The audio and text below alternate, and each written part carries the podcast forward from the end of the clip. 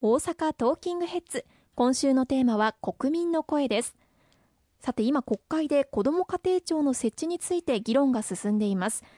都市部は子育てしにくいイメージがあるわけですが大阪は子育てしやすいと感じる街にしていきたいですよね。そうですね。あの今回行わせていただいております大阪ボイスアクション20224つ目のテーマに掲げさせていただいているのがまさに今おっしゃっていただいた子育てしやすい街大阪へということで子育て教育の支援を拡充してまいりたい。これを4つ目に掲げさせていただいております。昨年の衆議院選挙で私ども公明党は子育て教育を国家戦略にしていかなければいけない。とということをあの訴えさせていただきました。結婚から妊娠出産そして子育て教育に至るまで切れ目のない支援策を充実していきたいというふうに思っております。そのための司令塔として子ども家庭庁という新しい省庁を設置をしてこれまでは内閣府厚労省文科省がそれぞれ省庁の縦割りで子育て施策をやっていましたけれども子どもに関わることは子どもの目線でしっかりと政策を進めていく縦割りを排して子どもの幸せを最優先するそういった社会を実現をしていきたいというふうに思っております。国会ではこの昨年の衆議院選挙で公明党が掲げた子ども家庭庁の創設に向けた法案の審議もあの行われているところでございますしこれまでもあの公明党が進めてまいりました。返す必要のない返済不要な給付型奨学金の拡充これも行っていきたいというふうに思っております。またさらには今出産の時に42万円の出産育児一時金が支給されてていますけれども特に都市部においては出産にかかる費用は平均50万円ぐらいかかるという状況も生まれております。したがってこの出産育児一時金についても支給を引き上げるこういったことにも取り組んでいきたいというふうに思っています。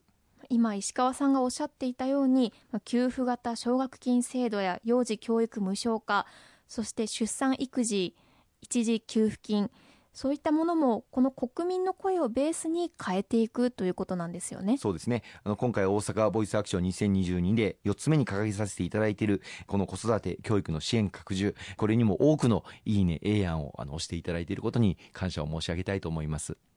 例えば番組には看護師さん介護現場の職員さんの給料をアップさせると表明があったと思うんですが進んでいるんでしょうかという声が届いています。こちらはいかがでしょうか？はいありがとうございます。あの今岸田内閣では成長戦略とともに分配戦略に非常に力を入れています。特に国民の所得の向上賃金のアップこれに非常に力をあの入れておりまして公明党としてもこれを強く後押しをしているところです。今年の2月から今おっしゃっていただいた看護師さんあるいは介護現場の職員さんさらには幼稚園保育園の先生方他業種に比べて本当に大事な尊いお仕事をされているにもかかわらず処遇が低いとなかなか若い方々が長続きしないすぐ辞めてしまわれる長期的な人生設計が立てられない、まあ、そういう声をいただいてきた中でこの2月から給料約3%引き上げさせていただくということが実施されております。着実に各現場で展開されていくように後押しをしていきたいと思いますね。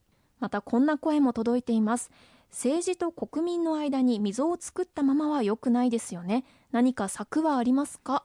まさにその通りで、あの政治というのは国民の皆様の声を形にしていく、それが役割だというふうに思っています。あの、様々な政策と政策の、あるいは制度と制度の狭間で苦しんでおられる方々、また声を上げたくても声を上げれないような方々、こうした方々の声を私ども公明党の議員、毎日国会議員、町議員が日々現場を歩いて地域を回って、地域の皆様の声をあのいただいております。今回行わせていただいている大阪ボイスアクション2020 2022の取り組みもまさにそうした声を集めるために街頭に飛び出してそしてご通行中の方々大変お忙しい中恐縮なんですけれどもシールを貼るだけの簡単なあのアンケート活動にさせていただいておりますのでご協力をいただいて皆様の声をいただければ幸いに思っております。番組宛てでも構いませんしもちろん大阪ボイスアクション2022にご協力いただければ幸いです。思っていても伝わらないかもしれませんので声を発してみてください。はい。あの、大阪ボイスアクション2022、いよいよ今週が最終週となりました。あの、街頭で、えー、アンケート活動している姿を見かけたら、ぜひご協力をいただけたらと思いますし、あるいは特設サイトもホームページで設置をさせていただいております。こちらからもアンケートにお答えいただくことが可能でございますので、ご協力をいただければ大変に嬉しく思います。ありがとうございました。